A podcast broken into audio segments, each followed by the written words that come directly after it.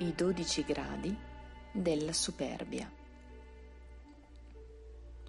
Per concludere il discorso sul vizio capitale della superbia, faremo riferimento a un gigante della spiritualità e della dottrina cristiana, San Bernardo da Chiaravalle, 1090-1053, soprannominato per la sua soavità della sua dottrina, Dr. Melliflus ed anche Dr. Marianus, per l'amore, la devozione e la chiarezza con cui parlò della Beatissima Vergine Maria. San Bernardo distingue due modalità distinte in cui si manifesta la superbia e, di contro, l'opposta virtù dell'umiltà, nonché dodici gradi dell'una e dell'altra.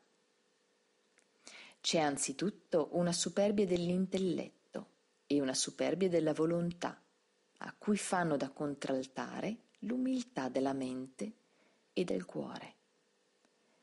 La superbia dell'intelletto è tipica di chi si crede di essere qualcuno, chissà chi o chissà cosa, mentre l'umiltà dell'intelligenza consiste nella conoscenza sapienzale di sé data dalla serena e umile consapevolezza di essere nulla, perché tutto ciò che si è, si ha e si fa è stato ricevuto come dono di natura o di grazia, aggravata dalla coscienza, anch'essa scevra da ansie e turbamenti, delle proprie miserie e dei propri peccati.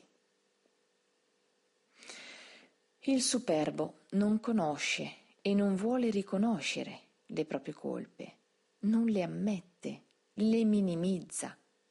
In confessionale non le dice, oppure si giustifica, scarica sugli altri le proprie responsabilità, cerca mille circostanze attenuanti.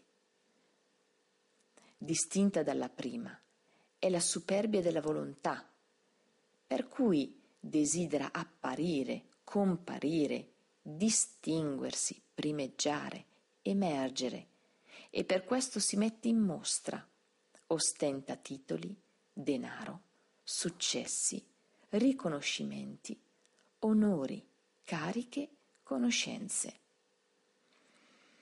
L'umiltà del cuore, per contro, consiste nella rinuncia ferma alla gloria del mondo e nell'amore della propria abiezione, ovvero nel desiderare di essere non conosciuti e riconosciuti, non apprezzati, non stimati, non lodati, non onorati, per amore di colui che pur essendo il tutto venne disprezzato, disonorato, stimato pazzo e condannato alla più infame e infamante delle morti.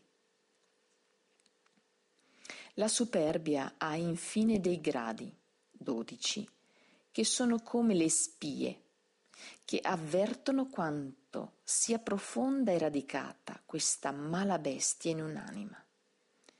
Il più alto grado di essa è l'abitudine di peccare, che rende simili al principe dei superbi, che ha come sacrilego motto quello di non voler servire Dio.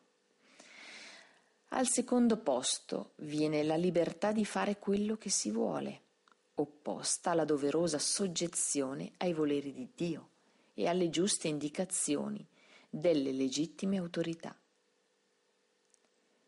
Segue lo spirito di ribellione, ossia la riluttanza a sottomettersi pacificamente ai legittimi comandi altrui, che si oppone alla rara virtù dell'obbedienza.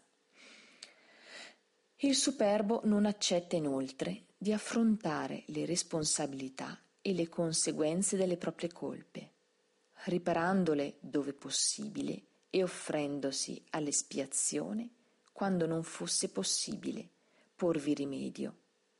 Quarto grado.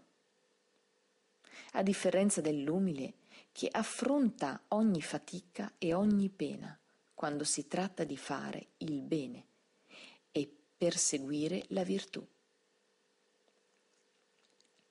Segue quella fastidiosa e assai diffusa tendenza ad autogiustificare se stessi puntando sempre il dito sugli altri, a differenza dell'umile, che comincia ogni discorso con l'accusa di se stesso, che sa scusare il prossimo e riconoscere il bene, le virtù e i meriti altrui.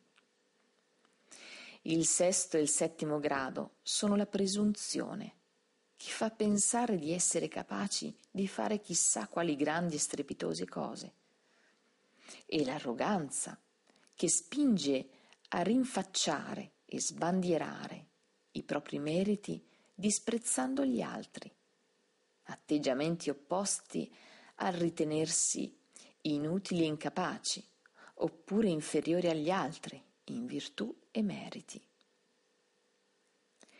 Il superbo, inoltre, cerca sempre di apparire del tutto singolare, anche in ciò che non è necessario o opportuno a differenza dell'umile, che quando non è in gioco il bene o la gloria di Dio, si conforma a ciò che è comune.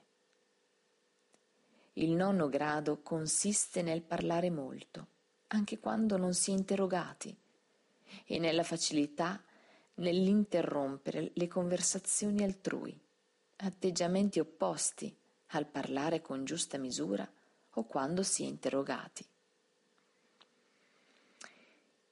Il superbo si abbandona facilmente alla stolta allegria e alla leggerezza d'animo, risa, sguaiate, divertimenti sfrenati, conversioni frivole, chiacchiere inutili, maldicenze. Al contrario dell'umile che pur sorridendo sempre e prendendosi giusti e onesti divertimenti, sta lontano da ogni eccesso o bagordo e sa controllare la lingua.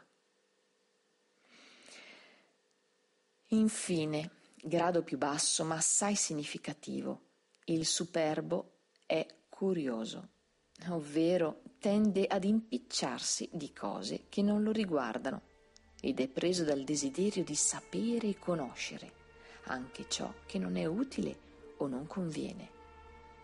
Al contrario dell'umile, che pur essendo competente nelle cose di Dio o in ciò che concerne la propria professione, sa essere discreto e mai invadente, stando lontano da tutto ciò che potrebbe in qualche modo ledere la virtù, il bene proprio, l'onore di Dio o l'interesse del prossimo.